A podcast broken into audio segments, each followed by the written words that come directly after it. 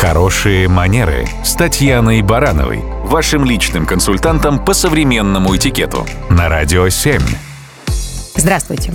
Недавно одна очаровательная девушка поинтересовалась у меня, насколько приемлемо оставаться в кепке в помещении. Собеседница рассказала, что очень любит этот головной убор.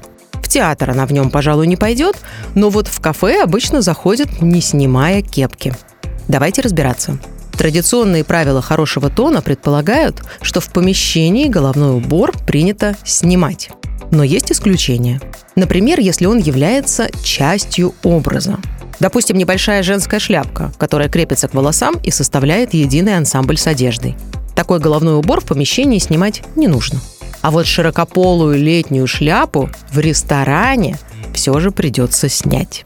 Что касается кепки, то здесь, с одной стороны, действует это же правило. В помещении ее снимаем. С другой стороны, иногда так бывает, что какой-то элемент одежды или аксессуар, та же кепка или, допустим, солнцезащитные очки, становится частью имиджа человека. Он без этого аксессуара никуда. И тогда это рассматривается как исключение. Но даже в этом случае, допустим, при посещении храма, важно придерживаться соответствующих правил и проявлять уважение – Здесь личный бренд явно вторичен. И при этом важно учитывать, что бывают еще и религиозные головные уборы, как женские, так и мужские.